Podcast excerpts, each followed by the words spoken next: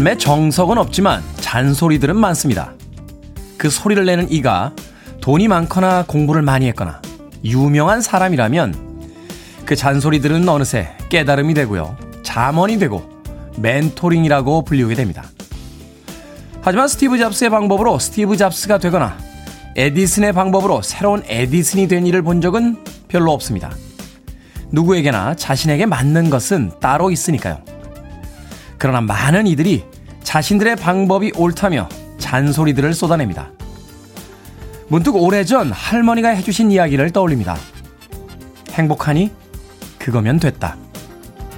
그 단촐한 한마디가 이 복잡한 세상에서의 삶에 더 깊게 와 닿습니다. 행복하면 그걸로 됐다. 3월 25일 금요일 김태현의 프리웨이 시작합니다. 아마 영화배우 휴그랜트가 가장 멋있었던 영화 속 장면이 러브 액츄얼리에서 이 곡에 맞춰 춤을 추던 장면이 아닌가 하는 생각이 듭니다. 더 포인터 시스터즈의 점프로 시작했습니다. 빌보드 키드의 아침 선택 김태훈의 프리웨이 저는 클 태 자 쓰는 테디 김태훈입니다. 자, 김성식님 모두 반갑습니다. 아침 인사 보내주셨고요. 이세민님 7시 땡 하자마자 프리웨이부터 키고 아침 시작합니다. 조금준님, 오랜만에 오프닝 시간 맞춰 인사드립니다. 힘나는 금요일, 테디 안녕하세요. 라고 인사 보내주셨습니다. 고맙습니다.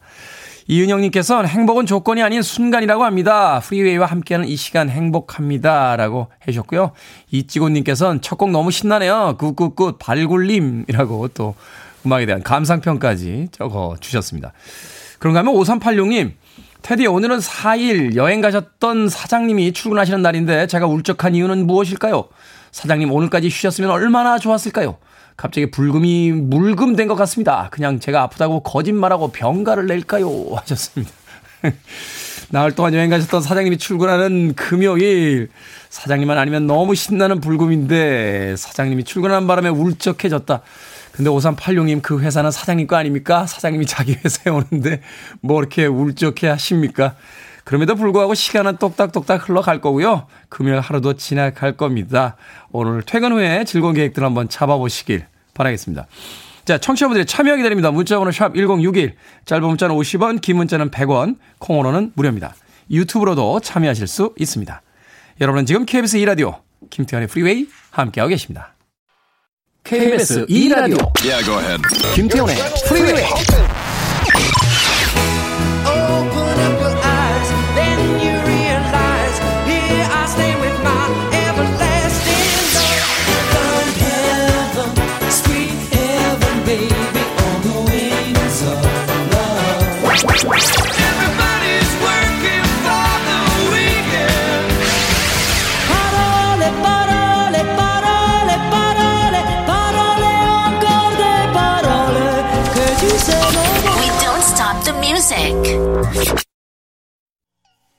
세상에는 참 비슷한 곡들이 많죠. 이 음악이 나가는 동안 음 다른 음악 생각나네요 하고 문자 보내주신 분들이 꽤나 많았습니다.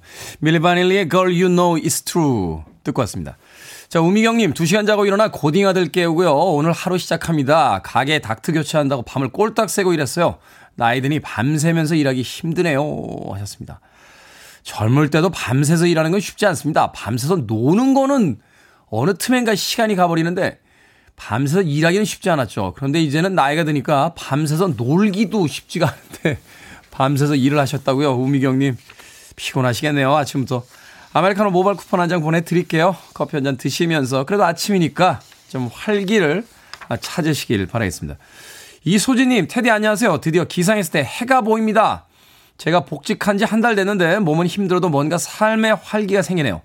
다행히 프리메이는 들으면서 출근 준비할 수 있습니다. 라고 하셨습니다.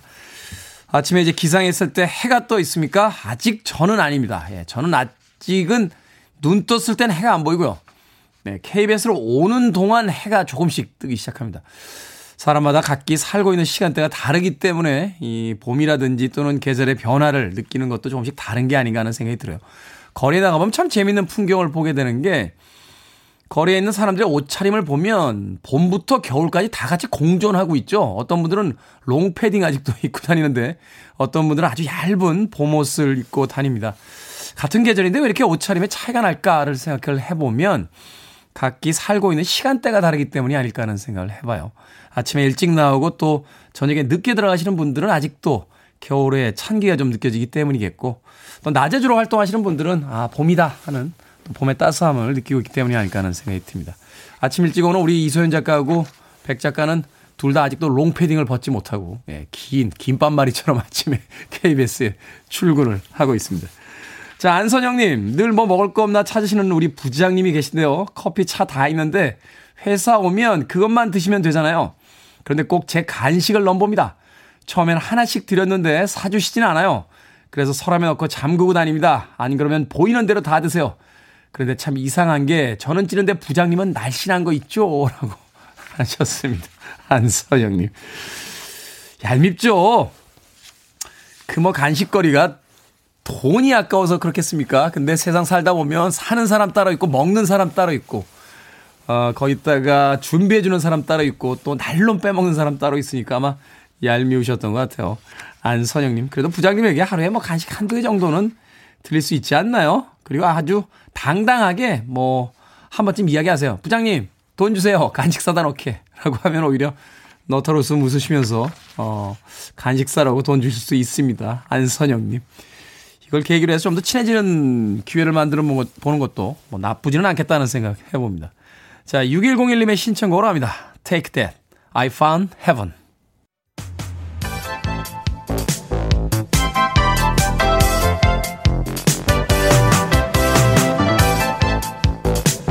이 시각 뉴스를 깔끔하게 정리해드립니다. 뉴스 브리핑 캔디 전희연 시사평론가 나오셨습니다. 안녕하세요. 안녕하세요. 전희연입니다. 자, 북한이 미사일을 또 발사했습니다. 우리 정부의 규탄도 이어지고 있고 특히나 일본 쪽에서는 지금 난리가 난 것 같아요. 그렇습니다. 뭐 일본뿐만 아니라 미국에서도 지금 강경한 발언이 나오고 있고 당연히 우리 정부도 지금 강경한 대응에 돌입을 했는데요. 북한이 어제 오후 대륙간 탄도 미사일 ICBM을 발사했습니다. 그 직후 대통령 주재로 국가 안전부장의 긴급 회의가 열렸고요. 문재인 대통령은 북한의 이번 발사를 김정은 국무위원장의 약속 파기라고 규정했습니다. 이 김정은 위원장이 2018년 국제사회에 ICM 발사 유예 방침을 사실상 약속을 했는데 이것을 어긴 것에 대해서 국제사회에서 비판을 하고 있고요. 네. 또문 대통령은 안보 태세를 굳건하게 유지하게 나갈 것을 거듭 강조하면서 또 한 가지 강조한 점이 있습니다. 지금 어, 정권 이양기 정부 교체기예요. 음. 그래서 어, 문 대통령은 윤석열 당선인 측과 협력하겠다라는 의지를 강조하면서 서훈 국가안보실장이 윤석열 당선인에게 대응 계획을 직접 브리핑할 것을 지시를 했습니다. 이런 가운데 어, 윤석열 대통령 당선인의 용산 대통령 집무실 구상에 현재의 안보 흐름이 어떤 영향을 미칠지도 정치권의 또 다른 관심이라고 하는데요. 어, 앞서 청와대에서 이 안보 공백 우려에 대한 의사를 표시한 적이 있습니다. 그리고 네. 지금 북한의 도발 이슈가 과연 3월에만 될 것인가. 4월에 뭐 한미연합훈련 계획이라던가 북한의 특수하게 여기는 날짜 등을 봤을 때 또 도발이 있을 수도 있고 도발의 수위가 더 높아질 수 있다는 분석이 나오고 있잖아요. 그러니까 이 집무실 이전에 이 안보 상황이 오히려 악영향이 될 수 있다라는 음. 관측도 나온다고 합니다만 하지만 윤석열 당선인 측은 어, 집무실 이전이 안보에 미치는 영향은 없다라는 입장을 강조를 하고 있습니다. 어쨌든 윤석열 대통령 당선인 취임 전부터 이 북한의 이런 움직임이 계속되고 있는데요. 어, 취임 이후에도 남북 관계가 굉장히 무겁고 중요한 의제가 될 가능성이 커졌습니다. 분석 기사에 의하면 뭐 일단은 무겁게 전개를 해놓고 그것을 이제 타협하는 방식으로서의 어떤 전략일 것이다라고 이야기를 하는데 어찌됐건 남북 관계 좀 음, 봄이 왔으면 좋겠네요. 자, 한편 박근혜 전 대통령 대구 사저에 도착했습니다. 윤석열 당선인은 박 전 대통령과의 만남을 언급하기도 했는데요. 예, 박근혜 전 대통령은 국정농단 사건으로 20 2년 징역을 확정받고 수감 생활을 하다가요. 지난해 12월 31일 0시 신년 특별 사면으로 석방을 받았고 사실은 그 이전부터 병원에 입원해 치료를 받아오고 있다가 이번에 건강이 어느 정도 회복을 해서 퇴원을 했습니다. 그리고 어제 오후에 대구 달성군 사저에 도착을 했는데 네.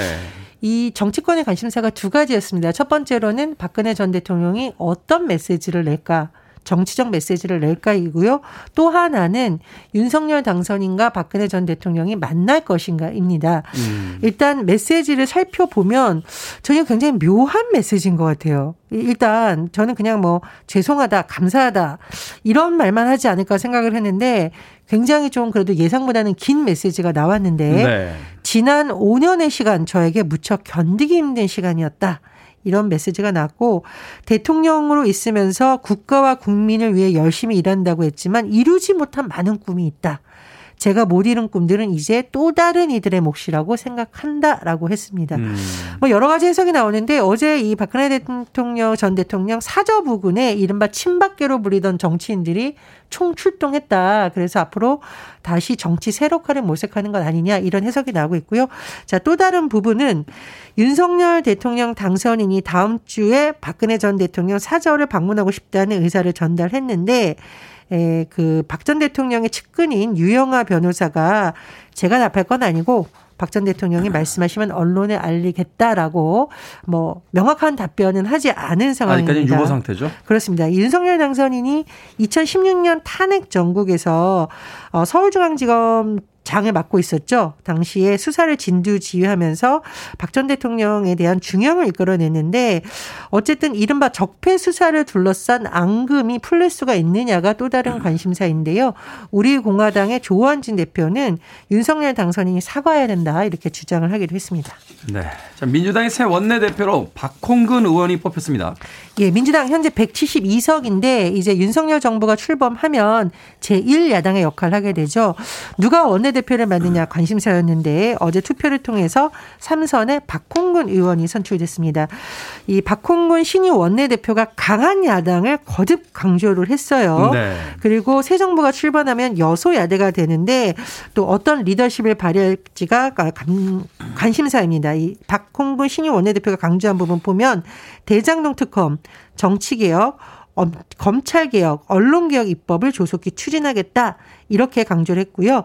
정부 여당의 실정, 무능을 반드시 바로 잡겠다며 또 의지를 밝히기도 했습니다. 네. 새로운 또 얼굴들로 이제 정치의 계절이 시작이 되는군요. 국세청이 고액 상습 체납지를 추적 조사에 착수했다고 밝혔는데 발코니 구석 항아리에서 달러를 찾아내기도 했다고 이게 뭡니까 이게? 베란다 항아리의 비밀. 50돈짜리 황금 사냥 이거 영화에 나오는 듯한 모습인데 아니, 실제로 요새도 요새도 그런 걸 집에다 가지고 계신 분들이 있어요. 네, 이제 베란다 그 항아리 안에 비닐봉지 안에 넣어서 뭐 숨겼다 이렇게 전해지고 있는데 네. 국세청이 재산 은닉 혐의가 있는 고액 상습 체납자 584명에 대해서 3,361억에 대한 추적 조사에 착수했는데 참 이 체납자들이 재산 은닉하는 방법이 어른들 표현을 빌리자면 정말 나쁜 쪽으로 머리가 너무 좋다. 그러나 거꾸로 테디님 표현을 빌리자면 금방 드러나는 옛날 방식이다. 그러니까요. 일단은 부동산 양도대금을 외화로 환전한 모 씨가 베란다 잡동사니 속에 그 항아리 속에 이 외화를 숨겨놨다고 하죠. 그래서 아니 근데 이게 단속반이 들어오면 안 들킬 거라고 생각한단 말이에요. 일단은 위치를 잡을 수 있을 것인가라고 하는데 국세청에서 빅데이터 기법을 활용해서 다 추적을 한다고 합니다. 네. 그래서 국세청 직원들이 이제 집에 가서 100달러 신권 700장 7만 달러를 현금으로 징수했다라고 아. 하고요. 이 또 다른 사람은 옷장 속 금고에 50돈짜리 황금 사냥이 있었다고 하는데 이것도 역시 압류했습니다. 이 국세청이 악의적 고액 체납자에 대해 법 국가 원칙에 따른 조세 행정을 엄정 집행하겠다라고 하는데 이 코로나19 상황에서 정말 어려운 가운데에서도 세금 꼬박꼬박 내는 분들도 있죠. 이 국세청이 조세 행정 엄정 집행하겠다라고 했는데 이 부분은 진짜 엄정 집행됐으면 합니다. 돈이 많으면 폼이 나야 되는데 정말 폼 안 나네요. 좋은 머리 좋은 쪽에 써라 어른들 말씀이 좀 떠오릅니다. 네.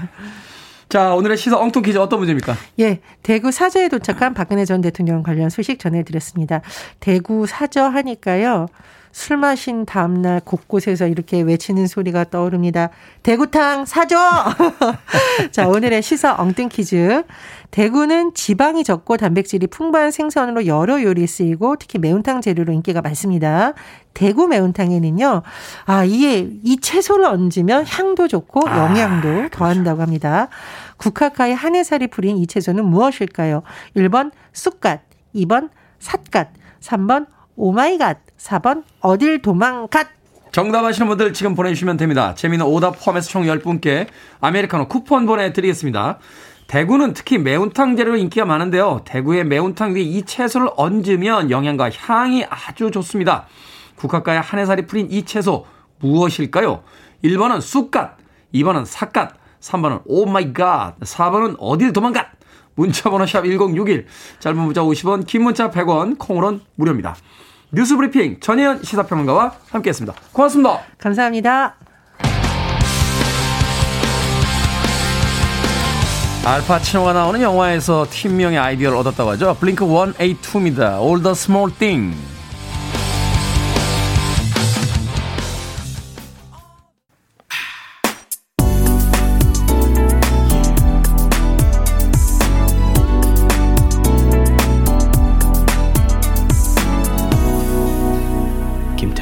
Freeway. 노래 참 잘하는 가수죠. 배트 미들러의 From a Distance 듣고 왔습니다. 주미자님의 신청곡으로 띄워드린 곡이었습니다. 자, 오늘의 시서 엉뚱 퀴즈. 대구 매운탕 위에 얹어 영양과 향을 더하는 채소. 국화과에 속하는 이 채소는 무엇일까요? 정답은 1번 쑥갓이었습니다. 쑥갓. 우동에도 참 이 쑥갓 많이 넣어서 먹죠. 5240님 1번 쑥갓입니다. 오늘 회의에서 어, 발표해야 되는데 소리를 깜빡했습니다. Oh my God 이라고. 요새 서류 들고 다니지 않잖아요. 어, 저도 지방에 이렇게 특강이라든지 그 회의서 갈 때 혹시나 해서 이 컴퓨터에다 담아놨던 그 자료들 네, 이메일로 한번 보내놓고 갑니다. 제 이메일로 보내놓고 가면 뭐 전 세계 어디가 있거나 이메일만 열 수 있으면은 거기서 이제 자료를 빼낼 수 있으니까 뭐 USB 요새 잘 안 쓰죠? 아, 신형 컴퓨터 보니까 또 USB 포트도 거의 없는 거로 예, 지금 제작이 되고 있던데 서류를 깜빡하셨다. 어떤 서류인지 네, Oh my God이라고 하셨는데 오늘 회의 잘 하시길 바라겠습니다. 아메리카노 모바일 쿠폰 한 장 보내드릴게요. 어, 왜냐면 이게 지금 시사 엉뚱 퀴즈에 네, 1번 쑥갓을 맞춰 주셨으니까 아, 커피 한 잔 하시면서 오늘 좀 여유를 찾으시길 바라겠습니다. 오상우님 퇴근 언제인가? 출근하자마자 퇴근 기다리는 중입니다. 라고 하셨는데 그렇죠. 우리의 소원은 퇴근. 예, 제가 입학했을 때 학교 교수님이 물어보신 적 있어요. 그대는 꿈이 뭔가? 라고 해서 졸업입니다. 라고 이야기했던 기억이 나는군요. 오사원님. 9086님, 5번 김삿갓. K123431311님, 김삿갓 삿갓. 나는 나는 좋아, 김삿갓. 홍서범 씨 노래 생각납니다. 김삿갓처럼 유유자적하고 싶네요. 하셨는데, 홍서범 선배 노래 중에서 이제 김삿갓이라는 노래가 있었죠. 삿갓삿갓 김삿갓 하는. 홍서범 선배가 58년생이세요. 예, 마이클 잭슨하고 마돈나와 예, 동갑이십니다. 얼굴 뵌 지 좀 됐는데 예, 잘 계시겠죠? 홍서범 선배. 자, 방금 소개해드린 분들 포함해서 모두 10분에게 아메리카노 쿠폰 보내드립니다. 당첨자 명단 김태훈의 Freeway 홈페이지에서 확인할 수 있습니다. 콩으로 당첨이 되신 분들은 방송 중에 이름과 아이디 문자 보내주시면 되고요. 모바일 쿠폰 보내드리겠습니다. 자, 문자 번호 샵1061, 짧은 문자는 50원, 긴 문자는 100원입니다. 달리다와 알랑드롱의 음악 준비했습니다. 얼마 전에 알랑드롱의 아들이 전 세계의 알랑드롱 팬들에게 충격적인 발표를 했죠. 아버지 안락사를 어, 받아들이기로 했다. 뭐 스위스 국적을 가지고 있는 뭐 프랑스와 스위스 그 이중 국적을 가지고 있는 알랑드롱 자신의 노년의 이제 삶을 스스로 마감하는 선택을 언젠가는 본인 스스로 하겠다 하는 뉴스 발표가 있었습니다. 한 시대를 풍미한 음, 한 인물의 퇴장 같아서 조금 씁쓸해지기도 했는데 그가 남겨놓은 영화나 음악들은 정말 아름답죠. 달리다와 알랑드롱이 함께 부릅니다. 빠홀레 빠홀레.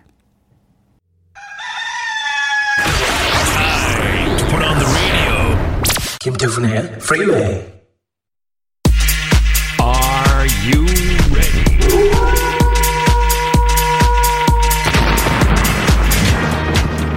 어정쩡한 해결은 없습니다. 이거 아니면 저거. 결정은 해드릴게. 흰색의 상담소.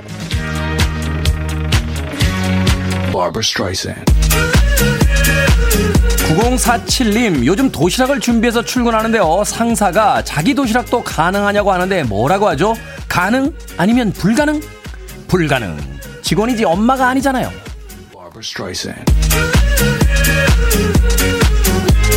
최선님, 친구가 소개팅 시켜준다고 사진을 보여줬는데 마음에 안 듭니다. 그래도 나가볼까요? 아니면 말까요? 그래도 나가봅시다. 혹시 모르잖아요. 물론 사진이 제일 낫긴 합니다.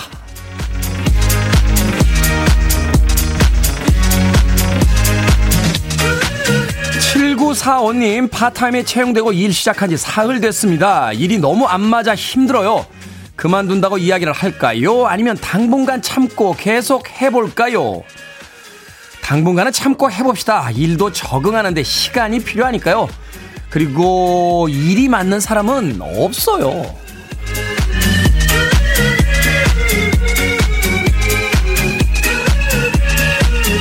3358님, 뉴스를 보면서 늘 저에게 정치 얘기하는 우리 남편, 그냥 들어줄까요? 아니면 듣기 싫다고 표현할까요? 적당히 좀 하면 좋겠습니다. 좀 참고 들어줍시다. 집에서 이야기 못하면 나가서 하다 사람들하고 싸우고 막 그럽니다. 방금 소개해드린 네 분에게 선물도 보내드립니다. 결정하기 힘든 고민들 계속해서 보내주세요. 문자번호 샵 1061, 짧은 문자는 50원, 긴 문자 100원, 콩으로는 무료입니다. 토끼춤을 추고 싶어지네요. 콘칸입니다. I beg your pardon.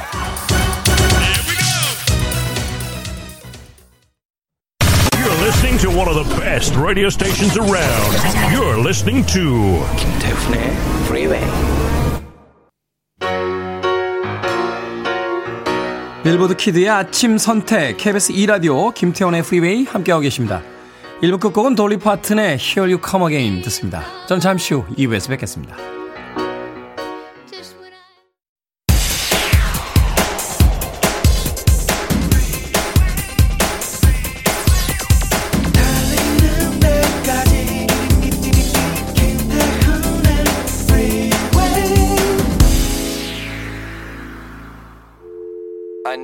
Arms around me. I need to feel your touch.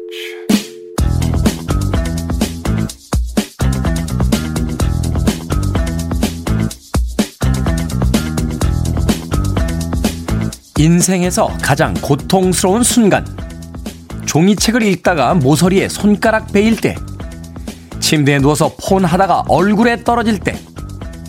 급하게 세수하다가 코에 물이 들어갈 때.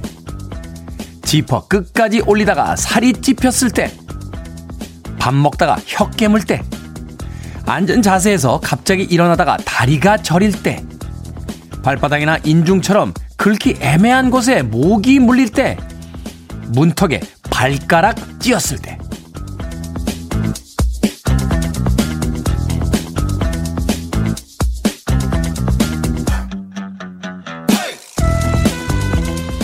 뭐든 읽어주는 남자. 오늘은 온라인 커뮤니티에 올라온 인생에서 가장 고통스러운 순간 목록을 읽어드렸습니다. 듣기만 해도 아프지 않습니까? 종이에 손가락 뺄 때 느껴지는 싸한 느낌. 입안에 염증이 나서 조심조심 밥 먹다가 아주 제대로 혀를 씹어버렸을 때의 고통. 아픈 건 기본이고요. 짜증까지 더해져서 몸서리가 쳐집니다. 그나저나 이제 슬슬 모기들이 나타나기 시작할 텐데요. 솔직히 진짜 이번 계절만큼은 눈두덩이나 발바닥은 건들지 않았으면 좋겠습니다. 모기약 만든 분들 노벨 평화상 드려야 한다고 저는 생각합니다. 마이클 잭슨과 그 형제들의 팀이었죠. 잭슨스의 토처 들으셨습니다. 자, 이 곡으로 김태훈의 Freeway 2부 시작했습니다. 앞서 일상의 재발견, 우리 하루를 꼼꼼하게 들여다보는 시간. 뭐든 읽어주는 남자. 오늘은 인생에서 가장 고통스러운 순간에 대해서 읽어드렸습니다. 황진영님, 아, 김보호님, 아, 아, 1254님, 듣는 내내 비명이 저절로 나옵니다. 라고 하셨대고, 하셨고요. 1733님께서 정말 공감되네요. 으악! 0502님, 아우, 소름. 9311님, 혀 씹은 것또 씹을 때, 아, 그렇죠. 혀까지 괜찮은데, 볼살 씹을 때, 아, 기분 정말 안 좋습니다. 아, 문은영님, 해물찜에 들어있는 미더덕 씹었을 때 뜨거운 게 용암처럼 터질 때. 해줬습니다. K1213721님, 등 중앙이 간지러울 때도 고통입니다. 라고. 그렇습니다. 우리 인생에는 이렇게 고통스러운 순간들이 많습니다. 이 자잘한 순간의 고통들. 자, 인생에 큰 고통도 있습니다만, 그 큰 고통보다 일상의 이 작은 고통들이 더 실감나게 아프게 느껴지는 건 왜일까요? 뭐든 읽어주는 남자, 여러분 주변에 의미 있는 문구라면 뭐든지 읽어드리겠습니다. 김태훈의 Freeway 검색하고 들어오셔서 홈페이지 게시판 사용하시면 됩니다. 말머리 뭐든 달아서 문자라도 참여가 가능하고요. 문자 번호는 샵1061, 짧은 문자는 50원, 긴 문자는 100원, 콩으로는 무료입니다. 채택되신 분들에게는 촉촉한 카스테라와 아메리카노 두 잔 모바일 쿠폰 보내드리겠습니다.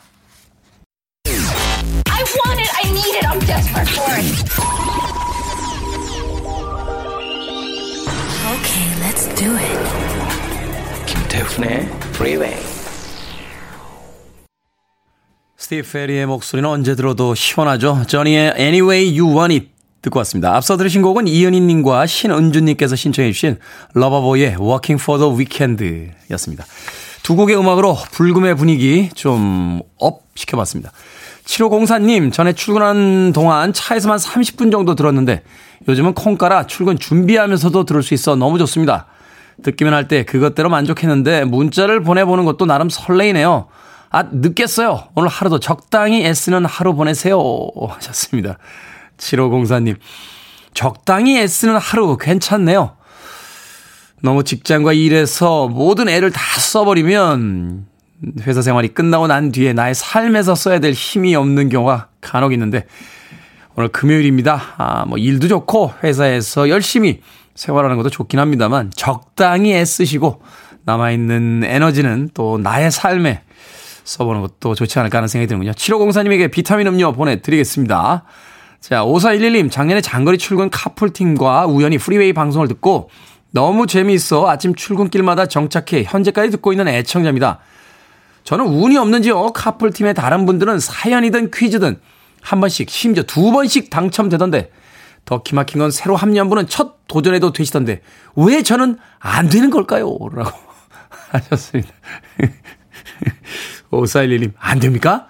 어? 몇 번을 보내셨는데도, 에이, 그래도요. 뭐, 먼저 되는 사람도 있고, 나중 되는 사람도 있고 하지만, 언젠간 되지 않겠습니까? 5411님. 자, 피자 한 판 보내드릴게요. 어, 통 크게 쏩니다.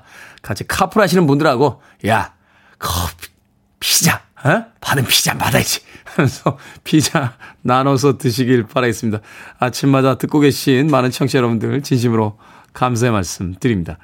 장나은님께서요, 독도 가보고 싶어요. 한 번도 못 가봤습니다. 갈매가 너무 신나게 날아다니네요. 하셨는데, 음악이 나가는 동안 독도의 영상이 나가고 있는데, 카메라 앞에 붙어서 이게 뭐지? 하고 신기하는 갈매기들이 오늘따라 유난히도 많군요. 저도 독도 못 가봤습니다. 기회 된다면 한번 꼭 가보고 싶습니다. 1201님, 어머니 생일 겸 비가 많이 온다고 해서 시골에 와서 밭갈기와 물고랑 내려고 준비 중입니다. 아침부터 경운기 운전하려고 시동을 켜니까 아이들이 일찍 일어나서 타고 싶다고 해서 동네 한 바퀴 돌려고 해요. 우리 아이들에게도 경운기가 추억이 되겠죠. 하셨습니다. 그렇죠. 경운기 어린 시절을 떠올릴 때 몇몇 장면들이 이제 기억이 나는데 그 중에 하나가 바로 이 시골의 풍경이 아닐까 하는 생각이 듭니다. 저는 어릴 때는 못 타봤고요. 대학 다닐 때 예, 타봤어요. 그때는 이 여름방학이나 겨울방학에 이 농촌 봉사활동을 가는 어, 그런 어떤 문화가 있었습니다. 저도 그때 가서 이 농부 아저씨 경운기 타고 아침마다 이제 출근을 했죠. 이제 배정 받아서 뭐 1번부터 10번까지 여기서 일하고 뭐 11번부터 20번까지 저기 가서 일하고 이렇게 아 동네 읍사무소, 동사무소 이런 데서 동장님, 읍장님이 이렇게 나눠 주십니다.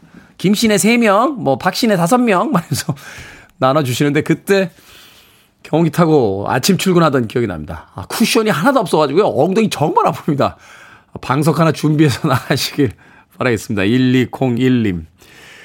음악 듣습니다. Arrested Development, Mr.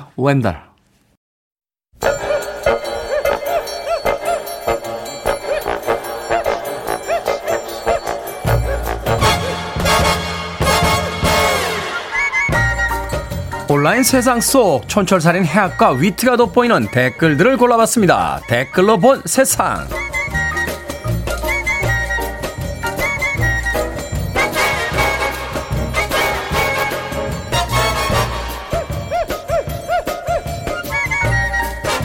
첫 번째 댓글로 본 세상. 영국에 사는 부부가 20년 전 800만원짜리 조각상을 구입해 마당을 꾸몄습니다.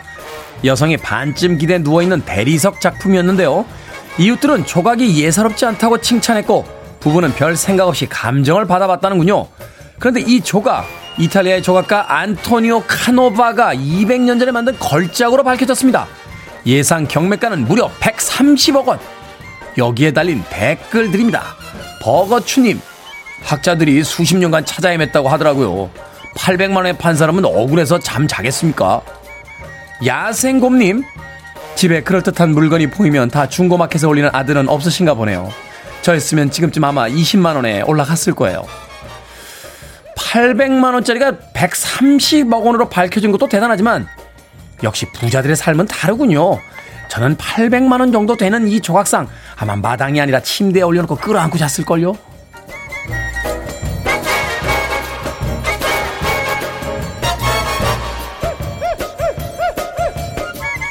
두 번째 댓글로 본 세상 미국 코네티컷주의 한 돼지 우리를 흑곰이 습격했습니다. 우리에 살고 있던 돼지들의 이름은 햄릿과 메리인데요. 평소 자기 그림자도 무서워하는 겁쟁이들인데 함께 흑곰을 구속으로 몰아 쫓아내는데 성공했다는군요. 그 모습은 보안 카메라에 고스란히 찍혔고 주인은 보상으로 특별한 음식을 줬다고 합니다. 여기에 달린 댓글들입니다. 부가님, 흑곰은 러시아, 돼지는 우크라이나 같네요. 만만하다고 판단해서 쳐들어간 흑곰을 죽을 각오로 쫓아내는 돼지들 참 기특해요. 제임스 리님, 밖에서 흑곰을 만났으면 위험했을 것 같은데 이게 바로 홈그라운드의 이점인가요? 우리가 겁쟁이라고 생각하는 많은 이들이 다 엄마 품 안에서만 있어서 그렇습니다. 대신해 줄 사람이 있으니까요. 막상 도와줄 사람이 없으면 정말 용감할 때가 있죠. 그러니까 어머님들, 이제 아이들 좀 놔주세요.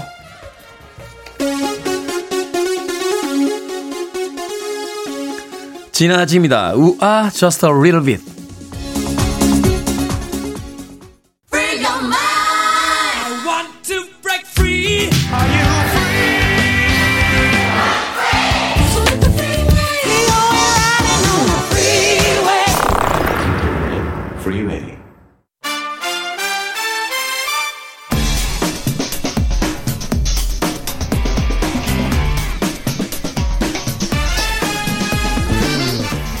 당장 극장으로 달려가고 싶게 만드는 멋진 영화 이야기로 함께합니다. 신의 한 수 허남몽 영화평론가 이제 영화 전문 기자 나오셨습니다. 안녕하세요. 안녕하세요. 안녕하세요. 자 허남몽 영화평론가는 오늘 별이 잔뜩 박혀 있는 스웨터를 입고 오셨습니다. 오늘 네. 별점이 아 그렇게 또 해석하셨군요. 저는 기대가 되는 거예요. 제 존재 자체가 별 같기 때문에 예, 그래서 그렇게 말씀하실 줄 알고 기대했는데 예, 전혀 저랑 예, 머리에서 작동하는 방식이 다르네요.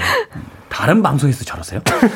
어, 전 이젠 좀 대단하다고까지 좀 아, 네. 여겨지네요. 여기는 정말 좋은 게 이런 얘기를 하면 좀 받아주시잖아요. 어. 다른 방송 나가면 DJ 보시는 분이 눈으로 쏘아봐요.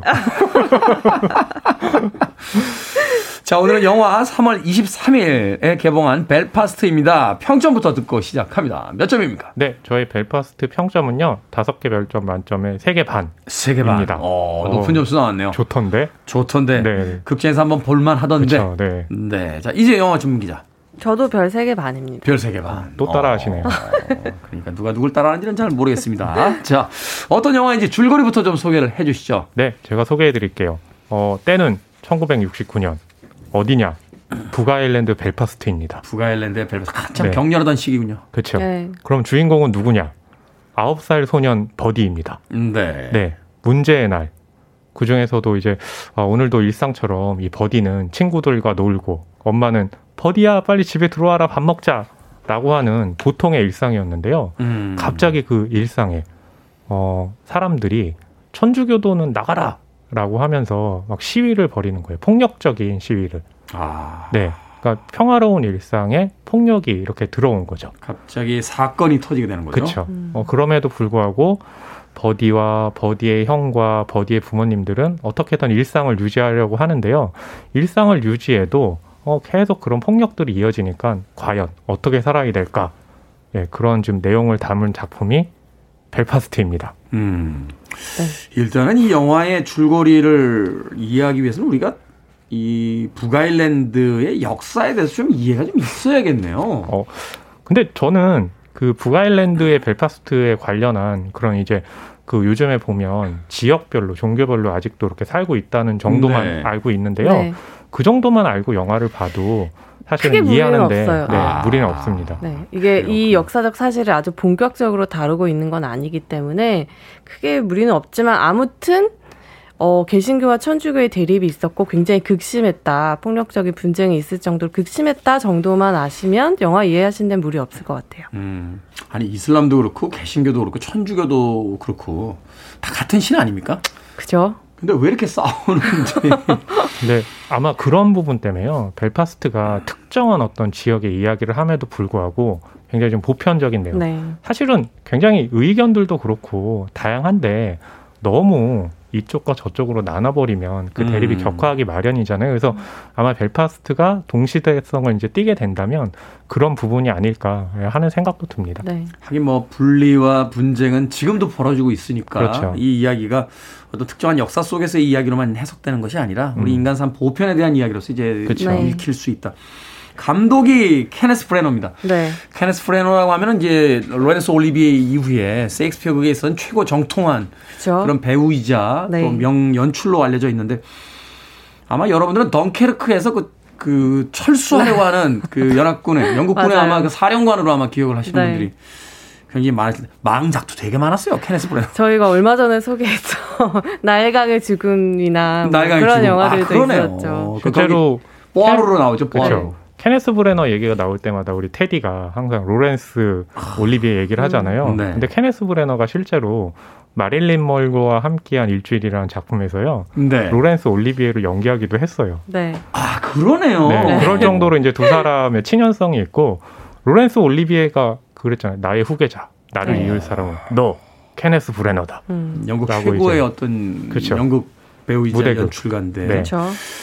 이 감독의 자전적 경험을 토대로 만들어졌다고요? 네, 저는 이 감독이 그냥 어, 셰익스피어의 뭐 1인자 이런 식으로만 알고 있어서 당연히 뭐 런, 런던 중심의 굉장히 상류층 출신이라고 생각을 했거든요. 네. 근데 벨파스트가 고향이라는 사실 전 이번에 처음 알았었는데 그러니까 셰익스피어 그걸 뭐 이렇게까지 전문가일 경우에는 네. 막 런던에서 막 그 제대로 막 공부하고 막, 막 그렇죠. 억양에서도 엄청난 그런 그런 거는 차이가 나는 나라니까 당연히 알아야 되는 거 아닌가요? 케네스 브레너 작품을 저희가 처음 하는 것도 아니고 두 분 너무 네 업무 태만이시네요. 저 허나무 평론가 마이크 좀 내려주세요. 어 죄송합니다. 네, 아무튼 그런 벨파스트 출신으로서 이제 자전적 경험을 토대로 했는데요. 굉장히 어린 시절에 이런 일을 겪고 일찍 이제 이주를 해서 영국으로 사실 50년 동안 자신에게 어떤 트라우마를 남긴 일이라고 생각을 하지 않았었대요. 근데 네. 이 영화를 만들면서 아 이게 생각보다 굉장히 나에게 큰 트라우마였고 이것을 기록으로 남기는 것이 의미가 있겠다라고 생각해서 이 영화를 만들었는데 사실 이 1969년 당시에 케네스 브레너 감독이 영화 속의 이 버디라는 소년처럼 어렸기 때문에 제 기억하기 어려울 수도 있지만 워낙 그 폭력의 기억이 강렬하기도 했고 음. 어떤 그 계속 그 마을에 깔려있던 공기 있잖아요. 너 어느 편인지 정해라. 우리 편인지 적인지 정해라. 이런 아. 식의 태도들이 팽배했기 때문에 그것이 영화에 끼친 게 큰 것 같아요. 지난 뭐 10여 년간 SNS에서도 계속 그런 질문들을 하잖아요. 네. 어떤 포스팅 하나, 글 하나 올릴 때마다 그 댓글들의 이제 어떤 반응들을 보면 음, 우리 편인 줄 알았는데 아닌데 음, 뭐, 어? 우리 편이에요? 뭐 이런 식의 어떤 반응들, 끊임없이 편을 가르고, 음, 자신들은 완벽하게 정의롭고 상대는 완벽하게 타락했다라고 이제 공격하는 이런 음, 분위기들. 네. 그쵸. 음, 참, 이런 역사들이 우리만 가지고 있는 게 아니라, 음. 사실은 이제 전 세계에서의 어떤 공통된 역사라는 게 또 한편으로 씁쓸하기도 합니다. 그렇죠. 많은 분들이 그런 이야기 하시더라고요. 이탈리아하고 북아일랜드가 우리나라하고 상황들이 비슷하다고. 음, 음. 네. 내전 상황을 겪었고 네. 또 과거에 식민지에서 또 독립운동을 굉장히 오래 했고 음. 또 그러면서 그 안에서 또 이 좌우라든지 그런 그쵸. 이렇게 갈리면서 또 싸움이 계속되고 네. 있고. 근데 벨파스트가 굉장히 뛰어난 지점이 뭐냐면 지금 이 테디가 말씀하신 내용 그리고 이제 이지혜 기자님이 말씀하신 내용만 듣게 되면 아, 이 영화 또 이 편 저 편 갈려가지고 엄청 또 비극적이고 또 막 차갑고 이럴 것 같은 분위기잖아요. 근데 케네스 브레너가 자신의 그 소년 시절을 추억하면서 만든 작품이잖아요. 근데 그 고향에 힘든 상황임에도 불구하고 고향해주는 어떤 느낌이 있잖아요. 음. 따뜻하고 돌아가고 싶고 어, 내 마음의 원천이고 그런 부분이기 때문에 이 영화가 그 초반에 컬러로 현재 시점을 보여주다가 네. 흑백으로 이제 그 과거로 돌아가거든요. 그럼에도 불구하고 굉장히 따뜻한 느낌이 있어요. 그러니까 음. 이 벨파스트가 올해 아카데미에서도 일곱 개 부분 후보로 지금 올라간 상황이잖아요. 그런 부분들이 굉장히 좀 높이 평가를 받은 거죠. 네. 케네스 브레너의 시네마 파라디스라고 볼 수 있겠군요. 음, 그렇겠네요. 네, 그렇죠. 자, 영화 흑백으로 이렇게 찍었는데 이 연출 방식 어떻습니까? 두 분 보셨을 때 사실 이제 흑백이 익숙치 않으니까 아, 어떤 효과를 주기 위해서 만든 건 알겠는데 음. 네. 걸리거나 좀 어. 부딪힐 때도 있거든요. 어, 전혀 그렇진 않고요. 아, 이 감독이 흑백과 컬러를 이렇게 다르게 사용한 것에 분명한 이유가 있구나라는 걸 영화를 보시면서 느끼실 수 있을 거예요. 허나문 평론가가 말씀하신 것처럼 이 고향이라는 공간과 그 시절은 굉장히 동화처럼 묘사가 되는데 네. 왜 굳이 흑백으로 했을까라고 생각한다면 감독 스스로 이렇게 얘기를 하더라고요. 일단 너무 동화 같은 이야기이기도 하고 이 그때 그 시절을 얘기할 때에는 흑백 이대로는 사람들의 영혼을 더 잘 보여준다라고 이렇게 얘기를 하면서 흑백을 썼다고 하는데 네. 그리고 실제로 자신이 어렸을 때 살던 벨파스트가 자신의 기억 속에서는 굉장히 그 공장지대였대요. 노동자들이 사는 마을이었는데 흑백의 모노톤 같은 그런 인상이 음. 굉장히 컸다고 해요. 그래서 그러한 개인적인 이유에서도 흑백을 과거로 이렇게 쓴 거죠. 그렇군요. 하나만 더 추가를 하면 아까 1969년이 시대적 배경이라고 네. 말씀드렸잖아요. 시대를 드러내는 영화적인 방법 중에 하나가 뭐냐면 그 당시에 이제 영화는 어떤 방식으로 찍혔냐가 굉장히 중요한데 흑백은 물론이고 이 화면비가 1.85대 1인데 음. 이 화면비를 우리가 이제 그 클래식한 화면비, 고전적인 화면비라고 과거에 하잖아요. 이제 뭐 이렇게 좀 작죠 화면비가. 그렇죠. 네. 화면비가 작으니까 그 당시에 아 영화를 봤을 때 그 당시 만들었던 어떤 영화적 분위기가 그런 흑백 화면과 화면비로 이제 그 드러나는 거거든요. 음. 그런 거가 굉장히 간단하긴 하지만 굉장히 효과적인 거죠. 맞아요. 정서를 다 건드리니까요. 옛날 그 재개봉관에서 네. 영화 보던 그런 추억들 음, 떠오르면서 음악 듣고 와서 영화 벨파스트 이야기 계속해서 나눠보도록 하겠습니다. 아, 영화의 OST 중에서 한 곡 골라봤어요. Love Affair, Everlasting, Everlasting Love 듣습니다. 클래식 팝 중에 한 곡이었죠. Everlasting Love, Love Affair의 곡으로 벨파스트 OST에 담긴 수록곡으로 들어봤습니다. 빌보드 Kid의 아침 선택, KBS 2라디오, 김태훈의 Freeway, 신의 한수, 허남웅 영화평론가 이제 영화 전문기자와 함께 영화 벨파스트에 대해서 이야기 나눠보고 있습니다. 이재경 씨께서요, 배우 속에 노동자 계층 출신이라고 밝히는 영국, 소름 끼치는 면이 있더라고요. 그쵸. 라고 하셨는데, 그렇죠. 자본주의가 이제 시작된 나라이기 때문에 이제 귀족, 자본가 또 노동자 계층, 이런 단어를 참 많이 쓰고 이 발음을 가지고 또 계층들을. 나누고. 굳이 이렇게 밝히지 않아도 그 배우가 쓰는 억양이나 발음에 따라서 어느 출신인지를 짐작하기가 너무 쉬운 나라이기도 해서 그렇죠. 더 그런 것 같아요. 네, 21세기에도 아직 그런 눈에 보이지 않는 혹은 또 공공연한 차별이 존재를 네. 하고 있습니다. 자, 이번 주 일요일 제94회 미국 아카데미 시상식이 열립니다. 벨파스트 7개 부분 후보에 올랐어요. 네. 주요 작품상 거의 뭐 주요 부분은 다 올랐고 네. 아마 케네스 브레너가 가지고 있는 그 오랫동안 영화를 해왔던 거기에 보내는 어떤 일종의 경애 같은 느낌도 드는데 네. 사실 수상 전망이 그렇게 밝지만은 않아요. 너무 올해- 쟁쟁하기 때문에. 올해 굉장히 쟁쟁해요. 네. 어, 일단 뭐 Nightmare Alley 같은 네. 네. 지금 기예르모 델 토로죠. 네. 네, Don't Look Up. 야, 이것도 네. 엄청 화제였죠. Dune 있죠. 네, Dune도 있고 또 이제 가장 강력한 아마 가장 많은 상을 받지 않을까 기대되는 Power of Dog도 있고요. Power of Dog. 네. 네. 잘생김을 연기하는 그 베네딕트 컴버배치죠. 주연을 맡았고.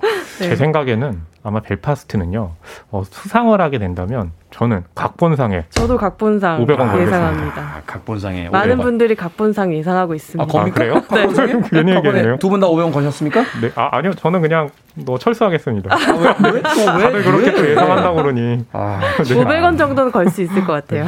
그런가 하면 이제 드라이버 마이카 같은 이제 네. 네. 아, 하마구치 그 유스케 감독 마이크 유스케 감독 뭐 가장 지금 주목받고 있는 동양의 네네. 뭐 봉준호 감독과 함께 이제 그 주목받고 있는 감독인 작품상 역시 후보에 올랐고 그렇죠. 네. 감독상, 각본상 역시 이 벨파스트가 주요 상에는 거의 다 올라 있군요. 네. 어, 여우 조연, 나무 조연, 음향, 음악상 후보. 아, 어린아이가 주연이었기 때문에 주연상은 후보에 안 올려졌군요. 저는 제가 예상할 때는 벨파스트가 만약 수상을 하게 된다면 여우조연상 받지 않을까 500원 걸겠습니다. 알겠습니다. 2초 있다 물어보겠습니다. 네, 아, 네. 거시겠습니까? 500원? 어, 네, 500원. 아, 이번엔 네, 철수 여우조연상. 여우조연상 하나 거셨어요. 자, 음. 이미 기자 뭐 하나? 저는 이제 아까 각본상 말고는 여우조연상 좀 힘들 것 같아요. 지금 대세가 웨스트사이드 스토리로 흘러가고 있기 때문에 주디 덴치 너무 훌륭한 배우지만 이번에는 힘들지 않을까 싶습니다. 음, 저는 사실 웨스트 사이드 스토리 별로로 봤는데 음. 이게 어, 이렇게 그렇죠. 이렇게 많이 올라가 있다는 게 좀 당황스럽더라고요. 저는. 저에게 어, 손을 들어주신 거죠, 지금. 저도 여우조, 전 영화 일단 안 봤어요. 아, 네, 아, 네, 그러시죠. 아, 네. 그렇죠. 네. 맞아요. 음, 영화 안 보고 하면 안 되겠죠? 네. 저는 철수하겠습니다. 자, 인상 깊었던 장면 하나씩 좀 소개를 해주시면 좋, 예, 좋을 것 이제 같아요. 저는 첫 번째 장면이 굉장히 좀 인상 깊었던 게 음. 처음에 칼라 화면으로 현재 벨파스트를요. 네. 그 bird's eye view라고 하잖아요. 부감샷. 공중에서 위에서 이렇게 아래로. 새, 새가 보듯이. 맞아요. 예. 근데 그렇게 쫙 내려오면 벽이 하나가 있습니다. 음. 다시 그 벽을 타고 올라가면서 이 극 중에 이제 이 주요한 배경이 되는 동네를 보여주는데 그러면서 화면이 흑백으로 샥 바뀌어요. 음. 예, 거기서 이제 이 영화의 어떤 의도라든지 현재와 과거가 갖는 접점이 드러나거든요. 음. 그래서 저는 첫 번째 장면이 가장 인상 깊더라고요. 첫 번째 장면 그 말하자면 이제 현재에서 과거로 넘어가는 어떤 그 시점에서 그쵸. 어, 인간의 삶을 마치 그 감정 없는 새가 쳐다보듯이 어, 네, 와. 버즈라이드 샷으로 쫙 마치 조물주가 그. 네. 어떤 일천한 인간의 삶을 이렇게 내려다보듯이 제가 말한 내용의 어떤 그 기저에 흐르는 의미를 네, 다 파악하시네요. 제가 언제부터 허나몽 영화평론가의 비서가 된 거예요? 자, 이제 영화 전문기자 장면 하나 소개해 주시죠. 저도 이게 흑백에서 컬러, 저는 흑백에서 컬러가 등장하는 순간이 좋았는데요. 네. 보면 그래서 영화를 보거나 연극을 볼 때 그 작품이 이제 컬러로 나오거든요. 그래서 이제 가족들과 함께 소년 버디가 영화를 보러 갔는데 그 영화가 굉장히 주변의 흑백과는 다르게 아름다운 컬러로 보이고 아, 흑백 영화 속의 사람들이 칼라 영화를 봐요. 네네네. 아. 영화는 이제 컬러로 보이는 거죠. 그래서 이제 사람들이 너무나 감동하고 이렇게 하늘에서 떨어지는 장면을 볼 때 깜짝깜짝 놀라면서 그 음. 영화 완전 푹 빠진 모습을 보여주거든요. 근데 그 장면이 어떻게 보면 그냥 되게 평범한, 어, 그래, 컬러로 표현하고, 주변 흑백으로 표현하고, 아, 영화가 저만큼 당- 감동적이었던 걸 표현하려는 거구나라고 평범하게 넘어갈 수도 있지만, 아, 케네스 브레너 감독이 그 시절을 보내는 데 있어서 이 영화라는 매체가 얼마나 중요했는지, 얼마나 환상적인 경험을 안겨줬는지를 정말 잘 표현했던 장, 장면이었거든요. 그러네요. 그 모노톤의 어떤 일상에 펼쳐지는 칼라의 어떤 영화. 영화가 우리에게 얼마나 환상이었고 꿈이었고 어, 놀라운 경험이었는지를 바로 그 색깔의 대비를 통해서 보여주고 있다. 한줄 평. 네, 저의 한줄 평은요. 고향은 개인의 역사를 품고 개인의 역사는 그 고향을 어루만진다. 아, 음. 감격하셨네요. 역시 알 듯 말 듯 뭔지 잘 모르겠어요. 아, 아, 다 이제 또 이해하시잖아요.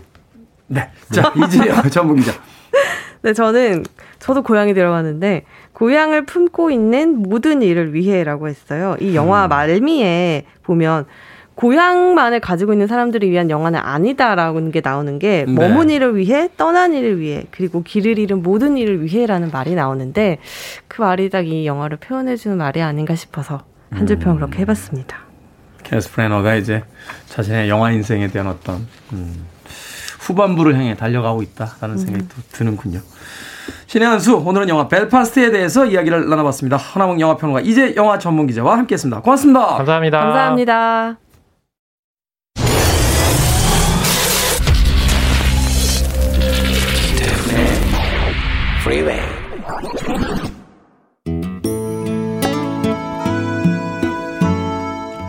KBS 2라디오 김태훈의 프리웨이 오늘 방송 여기까지입니다. 오늘 끝곡은 허화숙님의 신청곡 에릭 클랩튼의 Tears in Heaven 준비했습니다.